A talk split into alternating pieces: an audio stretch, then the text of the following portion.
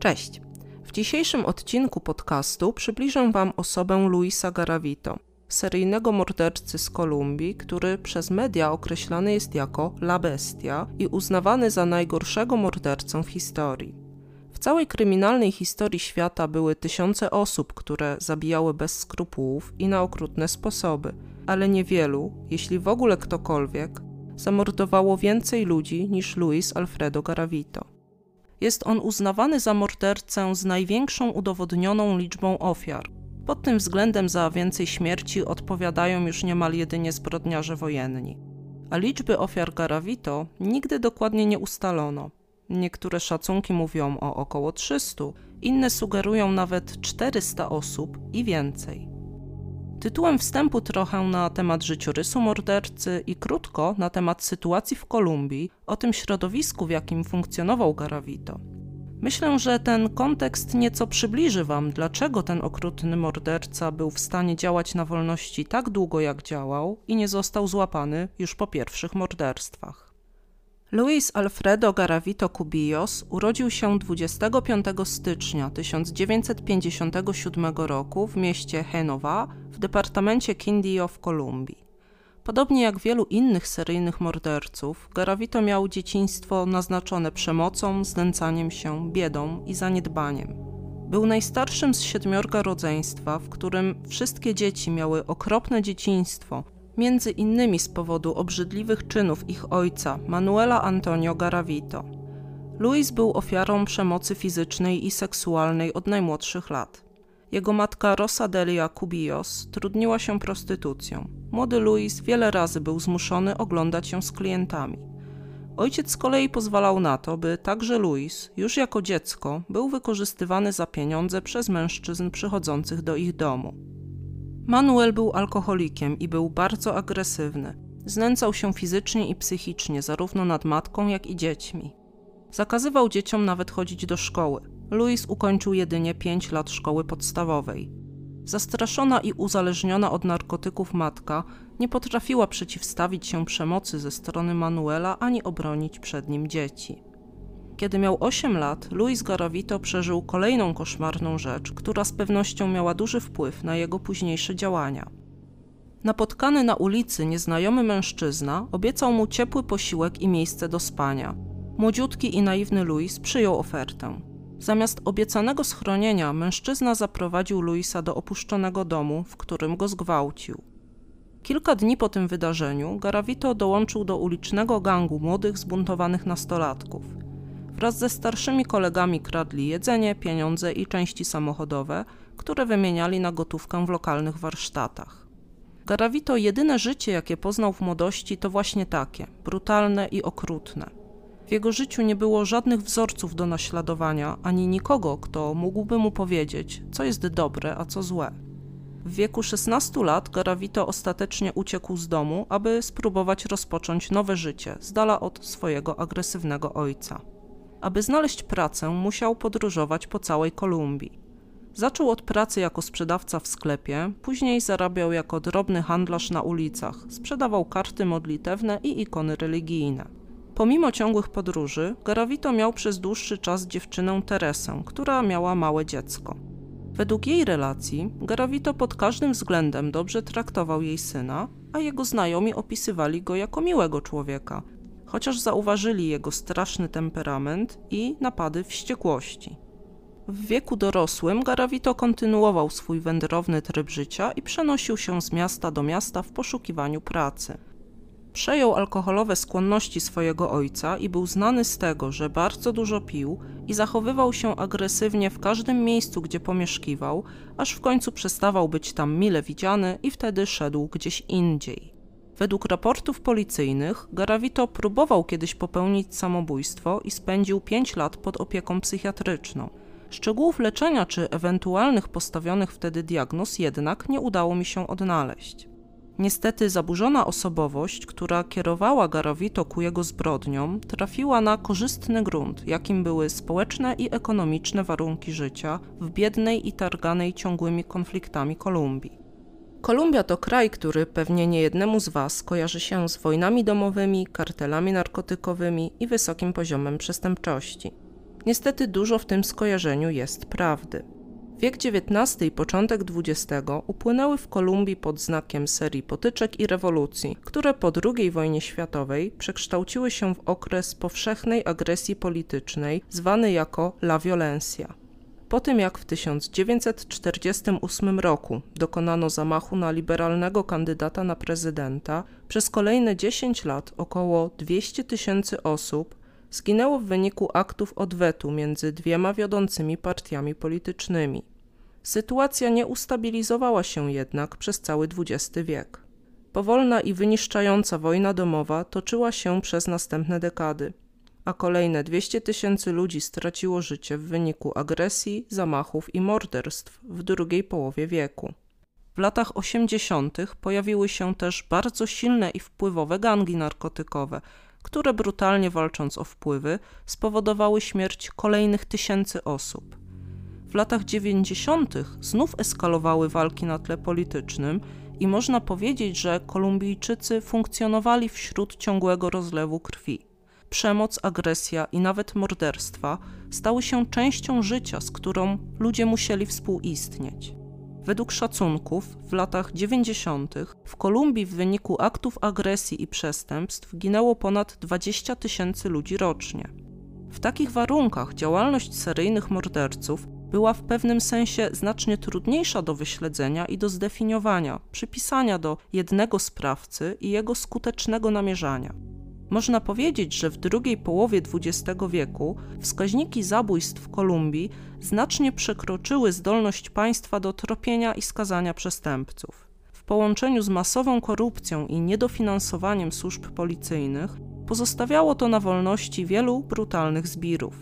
Można przypomnieć o dwóch innych seryjnych mordercach, których ofiary sięgały setek osób, a którzy również działali na terenie Kolumbii. Pedro Alonso Lopez, który w latach 70. zamordował co najmniej 110 młodych dziewczynek w wieku między 8 a 12 lat, i Daniel Carmago Barbosa, który przez 12 lat między 1974 a 1986 rokiem zgwałcił i zamordował co najmniej 72 dziewczyny.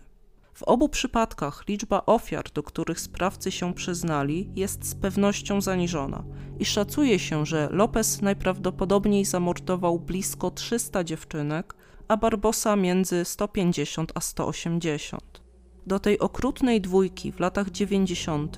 dołączył Luis Garavito, który jednak w ilości ofiar jeszcze ich przerósł. Dramatyczna sytuacja polityczna i gospodarcza kraju sprawiała, że tysiące mieszkańców Kolumbii funkcjonowało bez dachu nad głową, walcząc o przeżycie na ulicach. Wśród tych, których dotykała bezdomność i ubóstwo, było bardzo dużo dzieci. Osieroconych, zaniedbanych, zmuszonych do pracy czy żebrania, kradzieży czy nawet prostytucji, aby zarobić na podstawowe potrzeby swoje, czy aby dorobić cokolwiek i tak wspomóc rodzinę. Widok brudnych i głodnych dzieci szwendających się po ulicy był niestety stałym elementem miejskiego krajobrazu w Kolumbii, a dodatkowo dzieci jak to dzieci stanowiły relatywnie łatwe ofiary. Słabsze, bardziej ufne i naiwne, kiedy zainteresował się nimi pozornie miły nieznajomy, były szczęśliwe, że będą miały okazję zjeść coś, co im zaoferował i być może przespać noc w ciepłym łóżku a kiedy te dzieci zaginęły, często nawet nikt tego nie zauważył ani nie zgłosił na policję. Luis Garavito wiedział o tym doskonale i wykorzystał to na swoją korzyść. W końcu sam w dzieciństwie przeżył dokładnie to samo. Praktycznie wszystkie znane jego ofiary to chłopcy w wieku między 6 a 16 lat. Zazwyczaj byli sierotami, dziećmi z ubogich, dysfunkcyjnych rodzin lub bezdomnymi. Garavito wiedział, że te dzieci były bezbronne i że nikt nie zgłosi ich zaginięcia albo nigdy, albo przynajmniej przez jakiś czas. Był niezwykle ostrożny, jeśli chodzi o to, kogo wybierał jako ofiarę. Wygląda na to, że Garavito rozpoczął cykl swoich brutalnych morderstw w roku 1992, czyli kiedy miał około 35 lat. W zasadzie jest to ustalone na podstawie tego, że nie powiązano go ani nie przyznał się do żadnej wcześniejszej zbrodni, chociaż część źródeł wspomina o roku 1991. Mówiąc o tej sprawie, nie mamy dostępu do wielu szczegółowych danych, takich jak Co sprawiło, że Garavito zabił po raz pierwszy, kto był jego pierwszą ofiarą, czy jakoś zmieniał sposób działania. Mamy informacje o ogromnej grupie ofiar i dość stałym sposobie działania, czyli modus operandi sprawcy. Garavito podchodził do chłopców na ulicy czy gdzieś na drogach na wsi. W większości przypadków udawał, że oferuje chłopcom jakąś drobną pracę i wabił ich niewielkimi prezentami lub pieniędzmi w zamian za pomoc. Prace polegały na przenoszeniu rzeczy, pomocy w pracach domowych czy rolnych, czy przy remontach, transporcie bydła. Tutaj tych pretekstów było mnóstwo i Garavito wymyślał je tak, by były wiarygodne i dopasowane do ofiary. Dzieciom uzależnionym proponował alkohol czy narkotyki, dzieciom głodnym i ubogim posiłki czy słodycze. Używał tych taktyk setki razy i najwyraźniej dobrze je opanował. Zwykle uprowadzał dzieci w ciągu dnia, kiedy pretekst związany z na przykład tą drobną pracą do wykonania był bardziej wiarygodny. Garavito przyjmował różne tożsamości, aby łatwiej nawiązać kontakt i zdobyć zaufanie swoich ofiar. Bardzo często przebierał się za wybraną postać. Podawał się między innymi za księdza, pracownika socjalnego, nauczyciela czy przedstawiciela fundacji charytatywnej. W innych przypadkach udawał staruszka, osobę niepełnosprawną albo bezdomnego, aby uzyskać współczucie. Żeby uniknąć podejrzeń, regularnie i celowo zmieniał swoje role i swoje przebrania. Wiele lat później stwierdzono, że profil ofiar, jakie wybierał Garovito, był dość wąski. Zawsze byli to młodzi chłopcy o dość jasnej skórze i włosach, z niebieskimi lub zielonymi oczami. Garavito szukał dzieci o ładnych twarzach i sylwetce. Tylko raz zidentyfikowano ofiarę z lekką niepełnosprawnością. Gdy już zdobył zaufanie danego chłopca, którego wybrał na ofiarę, wyruszał z nim na długi spacer. Chodził na tyle długo, by chłopak jak najbardziej się zmęczył. Na tym etapie łatwiej było sobie z nim poradzić. Wybierał jakiś odludny teren, zwykle zarośnięty gęstą roślinnością na zboczu wzgórza. Wielokrotnie podczas pobytu w konkretnym regionie korzystał z tych samych sprawdzonych miejsc. Wydaje się jasne, że nowe ofiary doprowadzone w miejsce, gdzie miały zostać zamordowane, widziały zwłoki poprzednich ofiar swojego oprawcy leżące w krzakach w pobliżu. Zapewne chłopcy mogli domyślić się, co ich czeka, ale było już za późno. Garavito po doprowadzeniu chłopaka na miejsce atakował i wiązał go sznurem, aby móc bez przeszkód się nad nim znęcać. Często przywiązywał ofiarę do drzewa, zostawiając nieco luzu, żeby maltretowany chłopak mógł trochę uciekać. Jego morderstwa były wyjątkowo sadystyczne. Na ciałach ofiar zawsze były wyraźne oznaki brutalnego gwałtu i zwykle ślady fizycznych tortur, pobicia, nacięć czy ran kłutych nożem.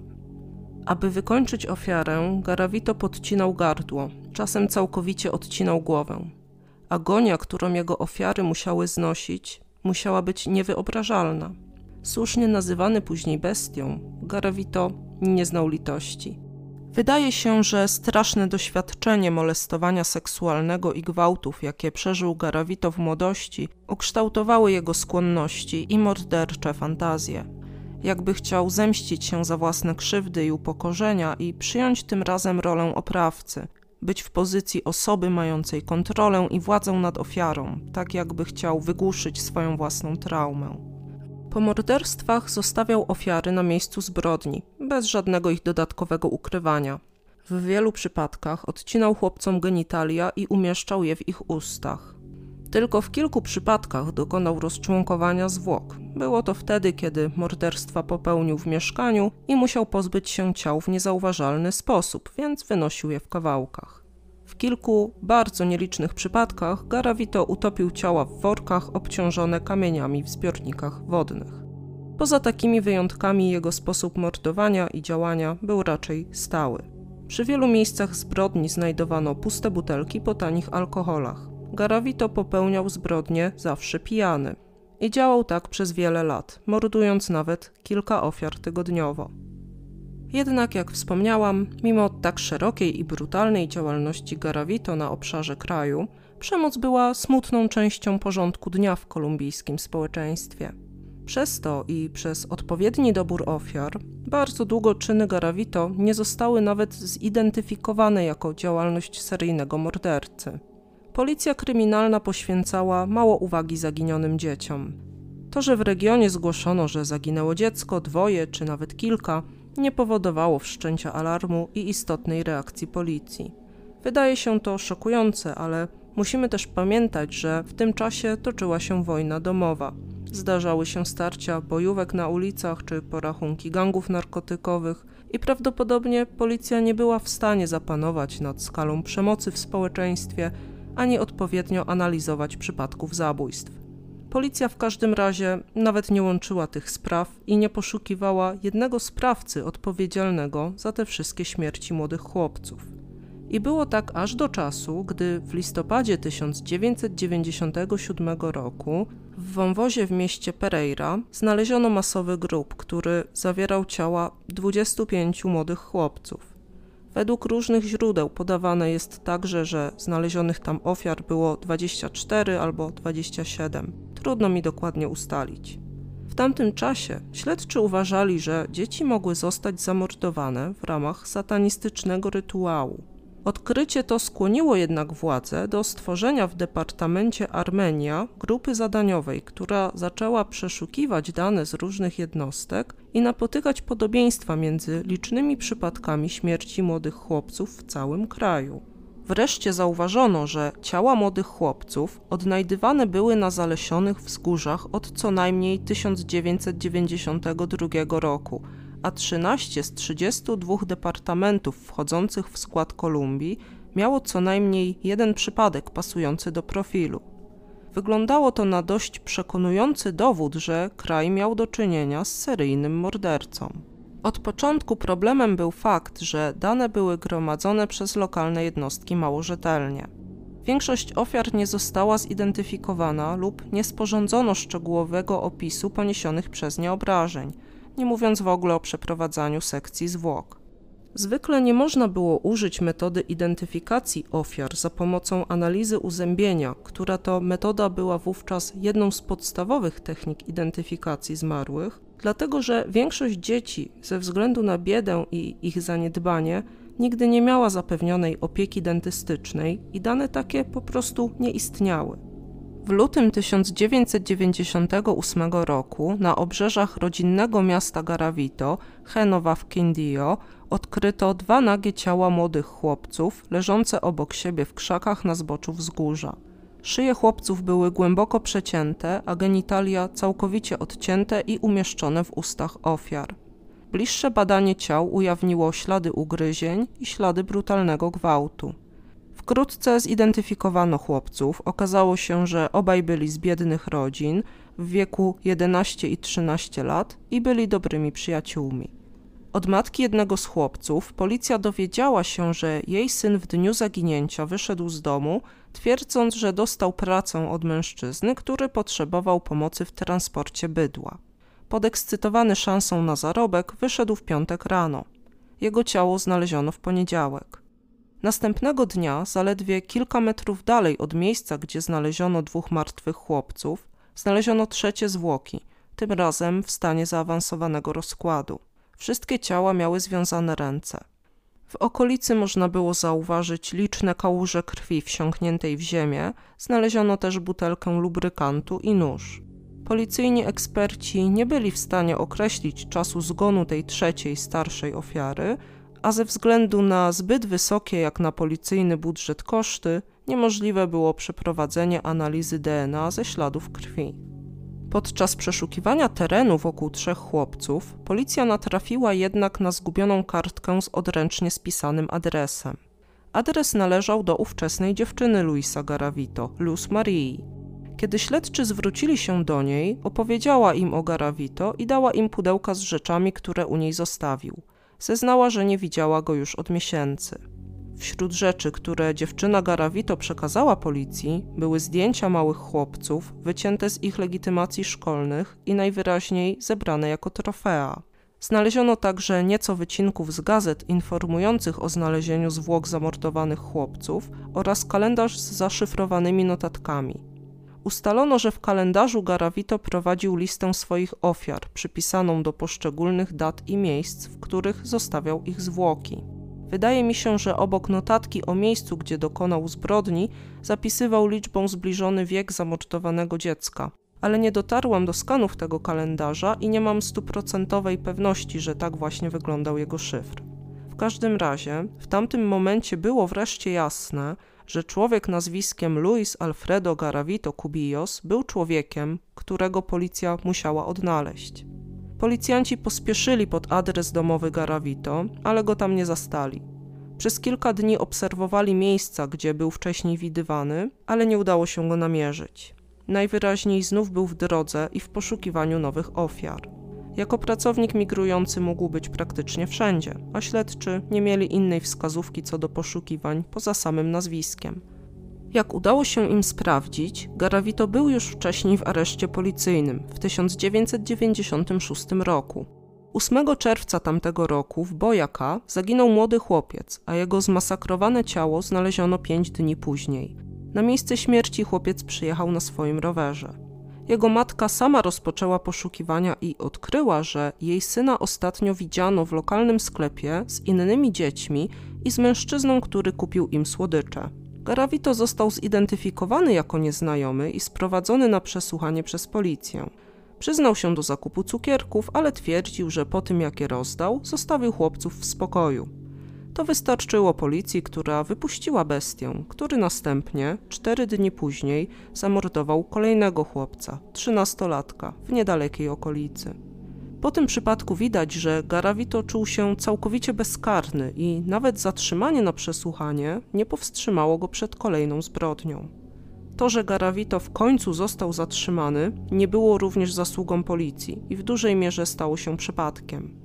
22 kwietnia 1999 roku w krzakach niedaleko ulicy prowadzącej do miasta Villa Vicencio pewien bezdomny zauważył mężczyznę, który próbował zgwałcić chłopca.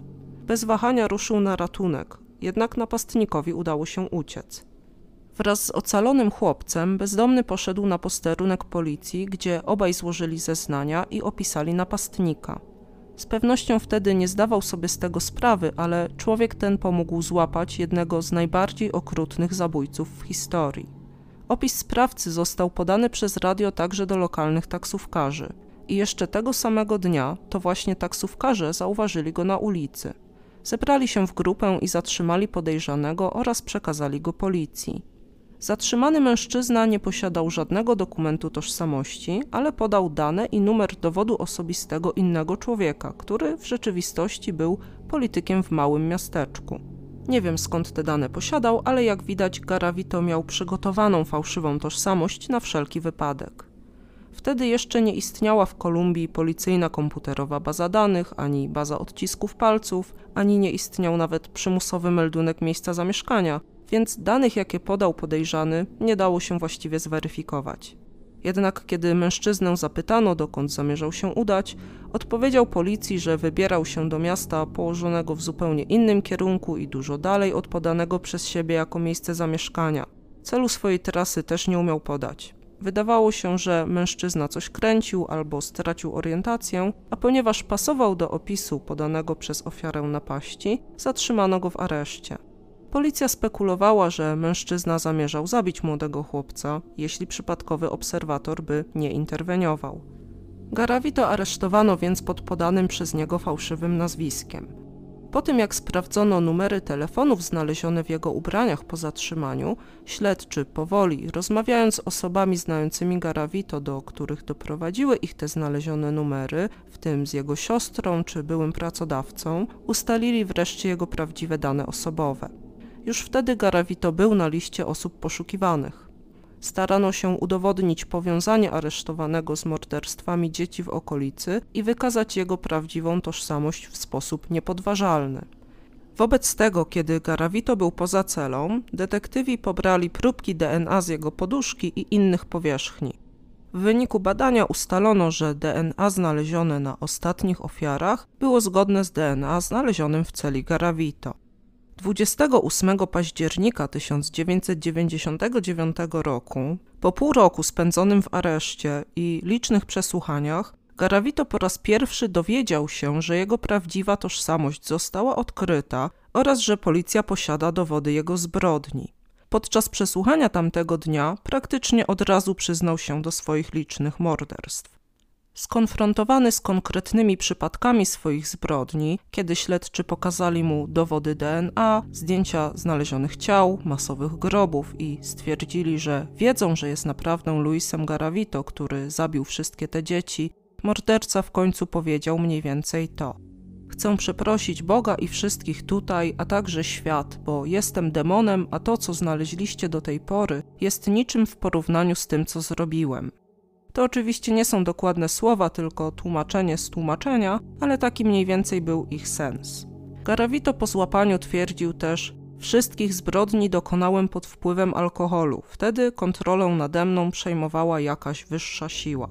Po przyznaniu się zaczął w pełni współpracować z policją, zapewne wiedząc, że to pozwoli mu uzyskać znacznie obniżony wymiar kary za zbrodnie. Kiedy wieczorem 28 października zaczął wyliczać i opowiadać o swoich zbrodniach, skończył dopiero po zmierzchu kolejnego dnia.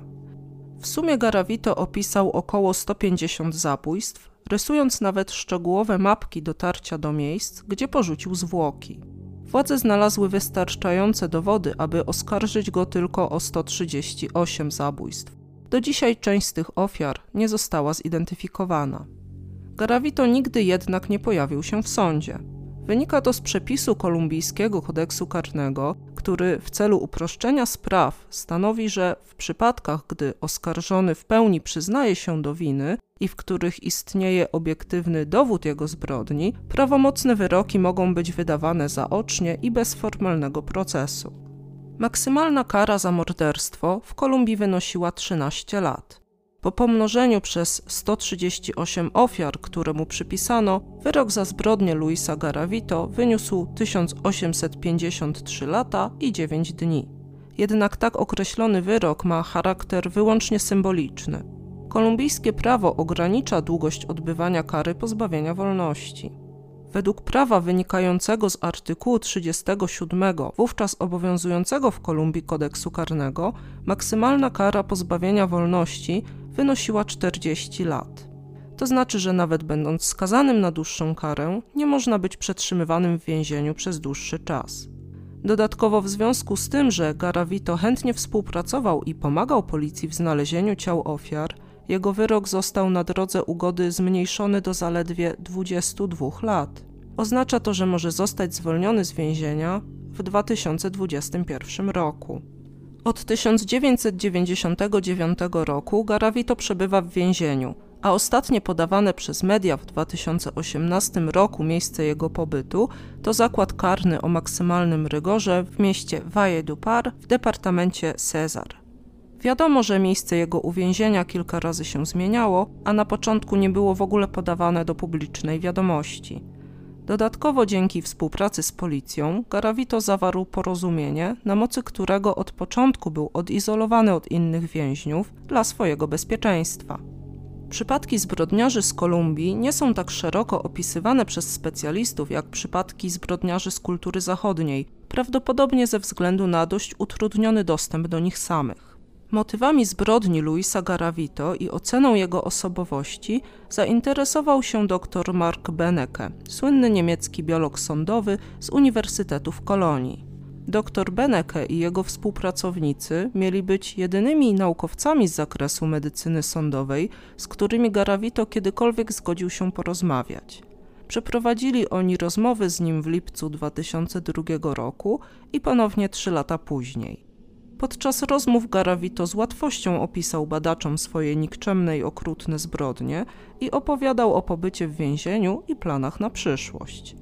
Postaram się przytoczyć krótko podstawowe wnioski z analizy tych rozmów, jakie przekazał dr Beneke w dostępnych w internecie artykule naukowym i w wywiadzie. Zdaniem doktora Beneke, Garavito jest typowym psychopatą, który gwałcąc i mordując spełnia swoje fantazje i nie potrafi odczuwać empatii ani prawdziwego żalu za swoje czyny. Jest pedofilem i w kontakcie z dziećmi potrafi być łagodny i przyjazny, aby zdobyć ich zaufanie. Garavito powiedział badaczom, że nawet współczuł jednemu dziecku, które wybrał na ofiarę, ponieważ chłopiec zwierzył mu się, że był maltretowany i molestowany w domu. Garavito mógł się do tego odnieść, ponieważ, jak wiemy, sam był wykorzystywany seksualnie przez cały czas jako dziecko. Jednak pomimo pozornego współczucia, które okazał chłopcu, Garavito i tak zaprowadził go w odludne miejsce i torturował na śmierć. Dr Beneke zauważył też, że Garavito cechuje osobowość narcystyczna. Między innymi dlatego lubi opowiadać o sobie i był chętny do przyznania się do swoich zbrodni. Wyrażał zainteresowanie innymi seryjnymi mordercami w kontekście porównania się z nimi, traktując poniekąd jako sukces to, że miał na koncie więcej ofiar niż inni. Jest wyjątkowo obsesyjny, jeśli chodzi o swoją osobę, jest paranoikiem i boi się otrucia, więc w więzieniu przyjmuje jedzenie i napoje tylko od osób, którym ufa. Jak wielu seryjnych morderców, Garavito jest ponadprzeciętnie mądry, z tym, że w jego przypadku nie chodzi o wybitnie wysoki poziom inteligencji, a o taki życiowy spryt, umiejętności adaptacji i umiejętności interpersonalne. Potrafi być bardzo manipulujący, odnosić się do rozmówcy w kulturalny i przyjacielski sposób i sprawiać wrażenie bardzo dobrego i miłego człowieka. Garavito bez pytania o to powiedział naukowcom, że nie będzie kontynuował swoich zabójstw poza więzieniem i że wszystko już uporządkował sobie w głowie. Jedną z najbardziej kontrowersyjnych i niepokojących kwestii związanych z Luisem Garavito jest oczywiście możliwość jego wyjścia na wolność. Przypomnijmy, że śmiesznie niski wyrok 22 lat więzienia, jaki Garavito sobie wynegocjował, skończy się w roku 2021. Już w 2011 wnioskował o zwolnienie warunkowe w związku z dobrym sprawowaniem. Wtedy wyjścia mu odmówiono. Jednak czy naprawdę możliwe, że La Bestia wyjdzie na wolność? Jeśli spojrzymy na przypadki innych kolumbijskich morderców, o których wspomniałam, możemy mieć co do tego obawy. Pedro Alonso Lopez odsiedział 18 lat w więzieniu w Ekwadorze, gdzie skazano go za morderstwa ponad 100 dziewcząt.